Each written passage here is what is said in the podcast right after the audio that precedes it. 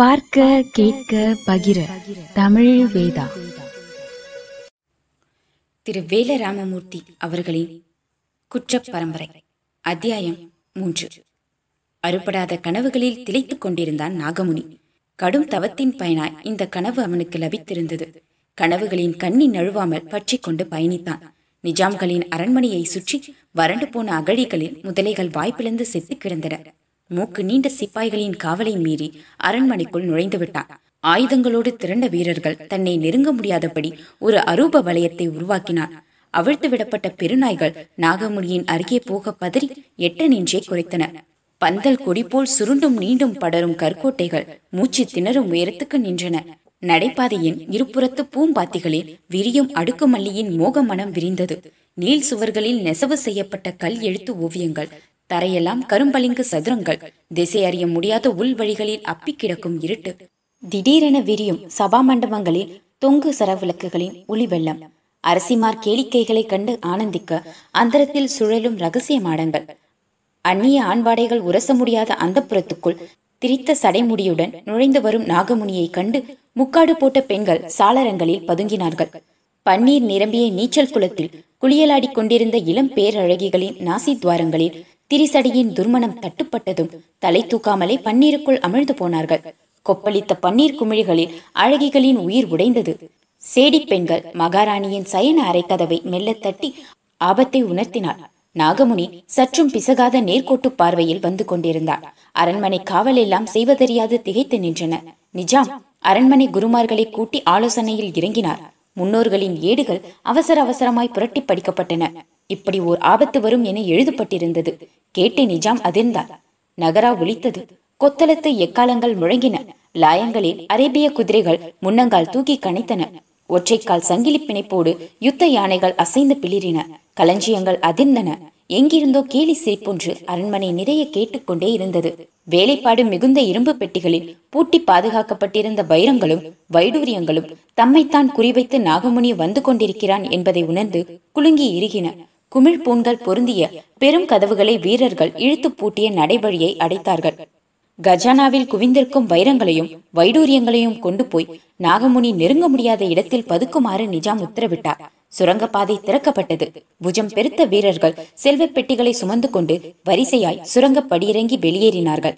வழிமறித்து பூட்டப்பட்ட இரும்பு கதவுகளின் சாவித்துவாரத்தில் இடது கை சுண்டு விரலை நுழைத்து தாழ்பால் தெறிக்க நெம்பி விட்டான் நாகமுனி. வலது காலால் ஊங்கி மிதித்தான். உட்புறம் முட்டி தடுத்துக் கொண்டிருந்த வீரர்கள் மல்லாக்க விழ கதவுகள் திறந்து கொண்டன. சீறி நுழைந்த நாகமுனியின் முன்னே வெற்றி பெட்டகங்கள் திறந்து கிடந்தன. ஏமாந்து கொதித்து நின்றவனை கேலி சிரிப்பொன்று திருப்பியது. பெண் அலங்காரத்தோடு ஒரு ஆண் நின்று கொண்டிருந்தான். யார் நீ? ஆனா பெண்ணா? நான் ஆணும் அல்ல பெண்ணும் அல்ல. அலி நீ தேடி வந்த வைரங்களும் வைடூரியங்களும் உனக்கு கிடைக்க வேண்டுமென்றால் என்னை நீ விலை கொடுத்து வாங்கிச் செல். வைரங்களை நான் அடைவதில் உனக்கென்ன அக்கறை? இவ்வு இரக்கமின்றி என்னை பெண்டாலும் இந்த முரட்டுச் சிப்பாய்களிடமிருந்து நான் மீள வேண்டும். என் தவத்தால் அடைய முடியாததை உன் தயவால் நான் அடையவோ? பொறுமை இல்லாதவனின் தவமும் பொலிக்காலையின் அவசரமும் ஒன்று. நாகமுனி சற்றே யோசித்தான் அலி தொடர்ந்தான். ஒரு பெண் சிசுவை தத்தெடுத்து நீ வளர்க்க வேண்டும். வளர்ந்து பருவம் மீதும் அவளை கண்ணிமை கழியாமல் காப்பாற்றி ஒரு பௌர்ணமி இரவில் பலி கொடுத்தால் அத்தனை செல்வமும் உனக்கு சொந்தமாகும். தத்தெடுத்து கொடு. வளர்த்து ஆளாக்கி கண்ணி கழியாமல் பாதுகாத்து உன்னிடம் நான் ஒப்படைக்கிறேன். பச்சிலம் பெண் சிசுவை எங்கிருந்து நான் தத்தெடுப்பது? எனக்கான விலையை செலுத்திவிட்டு நீ தெற்கு நோக்கி போ. ஆள் அரவமற்ற இடத்தில் ஒற்றை குடில் வேய்ந்து தவத்தில் உட்கார். உன் காலடியில் ஒரு குழந்தை கிடத்தப்படும். நாகமுனி பரபரத்தான். உன் விலை என்ன? ஹசார் தினார். அதாவது ஆயிரம் பொற்காசுகள். ஆயிரம் பொற்காசுகளை அள்ளி எறிந்துவிட்டு அரண்மனை அதிர சிரித்த நாகமுனி இன்றிலிருந்து உன் பெயர் ஹசார் தினார் என்றவாறு தெற்கு நோக்கி வெளியேறினார் ஈட்டிகளுடன் தன்னை சூழ்ந்த முரட்டுச் சிப்பாய்களின் முகத்தில் அசார் தினார் காரி துப்பினான். தன் நீண்ட கூந்தலில் ஒரு ரோமத்தை பிடுங்கி காற்றில் ஊதிவிட்டான். ரோமம் நாகமாகி வால் இங்கிருக்க தலை அரண்மனை அகழியை கடந்து போய்க் கொண்டிருந்தது. கண்ணை மூடி கடும் தவத்தில் இருந்த நாகமுனியின் காலடியில் ஒரு குழந்தை கிடத்தப்பட்டது. இணைக்குரலில் பெற்றோர் கதறி அழ நாகமுனி கண் விழித்தான். காலடியில் கிடத்தப்பட்டிருந்த குழந்தையின் வாயில் நுரை தள்ளிக் கொண்டிருந்தது. கீழிறங்கிய நாகமுனியின் பார்வை குழந்தையின் இடுப்பருகே குத்திட்டது. ஆண் குழந்தை சலித்து முகம் திருப்பினான். சுவாமி எங்கள் பிள்ளையை நாகம் தீண்டிவிட்டது. வம்சம் தழைக்க வந்த ஒரே ஆண் வாரிசு இதுதான். காப்பாற்றி அருளுங்கள். காணிக்கையாக எதையும் தருகிறோம். கையேந்தி அழுத தாயின் இடுப்பில் இன்னொரு குழந்தை ஒட்டி கொண்டிருந்தது. இடுப்பு குழந்தைக்கு நேராக சுட்டு விரல் நீட்டி அந்த குழந்தை ஆனா பெண்ணா என்றான் நாகமுனி. பெண் குழந்தை சுவாமி உங்கள் ஆண் பிள்ளையை காப்பாற்றிக் கொடுக்க இந்த பெண் குழந்தையை காணிக்கையாக தர முடியுமா? பெற்றோர் முகம் பார்த்து அழுதனர். சந்தோஷத்தில் துள்ளி புரண்டு படுத்த நாகமுனியின் கனவு கலைந்தது. வெறித்து வெறித்து பார்த்தான். வேயப்பட்ட குடிலில் தன்னந்தனியே மல்லாந்து படுத்திருந்தான். சம்பங்கி ஆற்றின் உயரமான கரையில் ஒற்றை குடில் ஓங்கி ஓங்கி தரையில் அடித்தான். கனவு எல்லாம் கனவு மறுபடியும் தரையில் அறைந்தான் தவம் கலைந்த வெற்று மனிதனாய் நாகமுனி குடிலின் படிவாசலில் வந்து அமர்ந்தான்.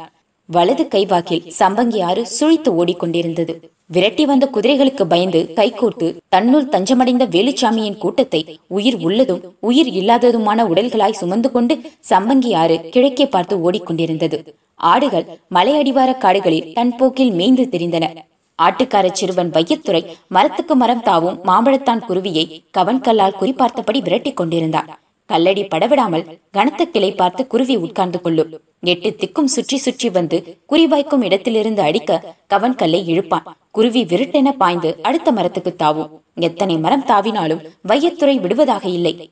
மாம்பழத்தான் குருவி மழைக்காலங்களில் மட்டும் மேற்கே இருந்து வரும். உள்ளங்கைக்குள் உருளும் அளவில் கனிந்த மாம்பழ நிறம். வாளுக்கு அடியில் தொட்டு வைத்தது போல ஒரு சிவப்பு பொட்டு. ரோமம் பிடுங்கி குடலை உருவி எறிந்துவிட்டு சுட்டுத் தின்றார். குருவி கரியில் நெய் ஒழுகும். வையத்துறை வாய் ஊறி திரிந்தார். குருவி மரத்துக்கு மரம் பறந்து சம்பங்கி ஆற்றங்கரை மாமரத்தில் உட்கார்ந்து கொண்டது. மரித்து கிடக்கும் ஒரு பெரும்பாறையில் முட்டி சுழித்து ஆறு திரும்பும் இடத்தில் குருவி பதுங்கிய மாமரம் நின்றது. வையத்துறை தரை பார்க்க மறந்து குருவியின் போக்குக்கு ஓடிக்கொண்டிருந்தான். மாமர கிளைகளுக்கு ஊடாக பார்த்து கொண்டே நகர்ந்தவன் கால் இடறி கரை ஒதுங்கிய ஒரு பிணத்தின் மீது ஒதுக்கென குப்புற விழுந்தான்.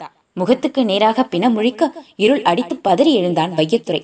கரை நெடுக்க உடல்கள் இறுதி முனகல்கள் மறைப்பின்றி அலங்கோலமாய் கிடக்கும் பெண்கள். கரையோரம் ஈரத்திரை பரசி கதறும் சிறுவன். தோள்பட்டையில் ரத்தம் ஒழுக திணறும் கருத்த உருவம். நெஞ்சு அடைப்பட கண்கள் இருள. உடல்களை தாண்டி தாண்டி ஓடிய வையத்துறையின் வலது காலை ஒரு கரம் பற்றி இழுத்தது. அத்தியாயம் மூன்று முடிவுற்றது. குற்றப் பரம்பரை வளரும்.